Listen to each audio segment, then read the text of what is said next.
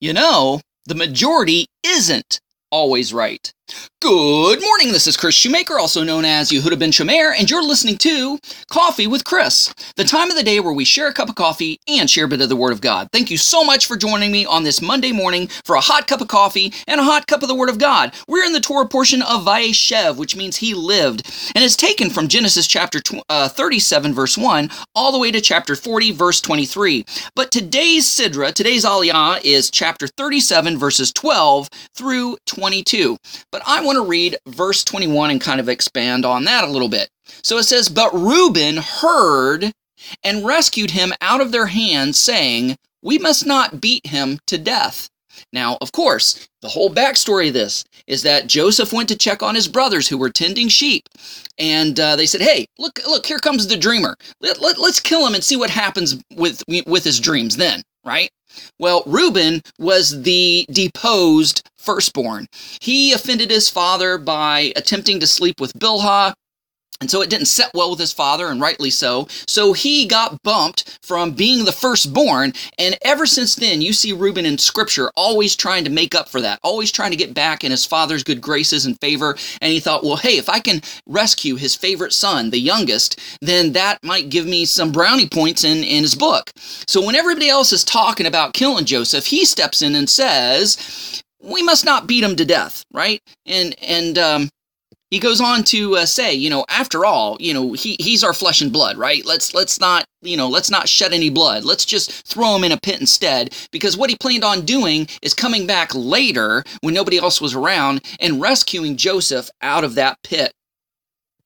So basically, the moral of the story of this devotional this morning is always attempt to sway the mob to stand down because you had you had all the brothers against one brother they had this mob mentality. Let's kill Joseph. We're sick of this little pipsqueak. He's nothing but a narc. He's nothing but a storyteller. He thinks he's all that in a bag of chips. He's daddy's favorite. He says he's going to rule over us one day. Let's get rid of the punk. I'm sick and tired of him.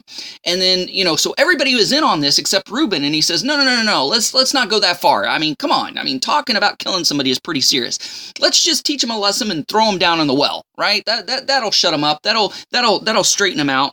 So Reuben was standing against all of his brothers, trying to sway them from that mob mentality. And as believers in Messiah Yeshua, when we see in churches, uh, somebody going on a witch hunt, uh, you know, try, going against somebody and not knowing the full story, or jumping on some kind of bandwagon with some sort of protest or ban or or, or, or um, boycott or something of that nature and maybe it's not right you know? Maybe maybe people are just going with the flow and going with mo- the momentum. We need to be that voice of reason. We need to be the ones that says whoa whoa whoa guys kind of slow down slow down. Let's talk this out. Let's think this through.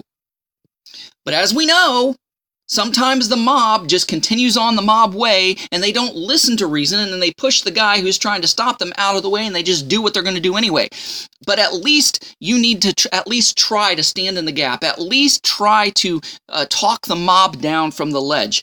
And if they decide to ignore you and go through with this bad idea, you need to have a plan to kind of stop them uh, if they don't listen. That might be going to the police. That might be going to the, the, the, head or leader of the denomination or the church or what have you in order to, to uh, put a stop to something or at least to pump the brakes, you know, to get them to stop and think. So we need to kind of have a plan B because if we need to do everything in our power to try to stop evil from perpetuating. And if it goes on even despite all of our best efforts, then our hands are clean. We've done everything that we've that, that we knew to do, everything that we could do it was it, it, was out of our control therefore there's no blood on our hands. So we need to do what's right and stand up for righteousness even if we're in the minority even if we're the only ones that are standing up for the truth and standing up for right. Because after all like i said the majority is not always right. Guys thanks so much for listening. Go out there and have a great day. Shalom and god bless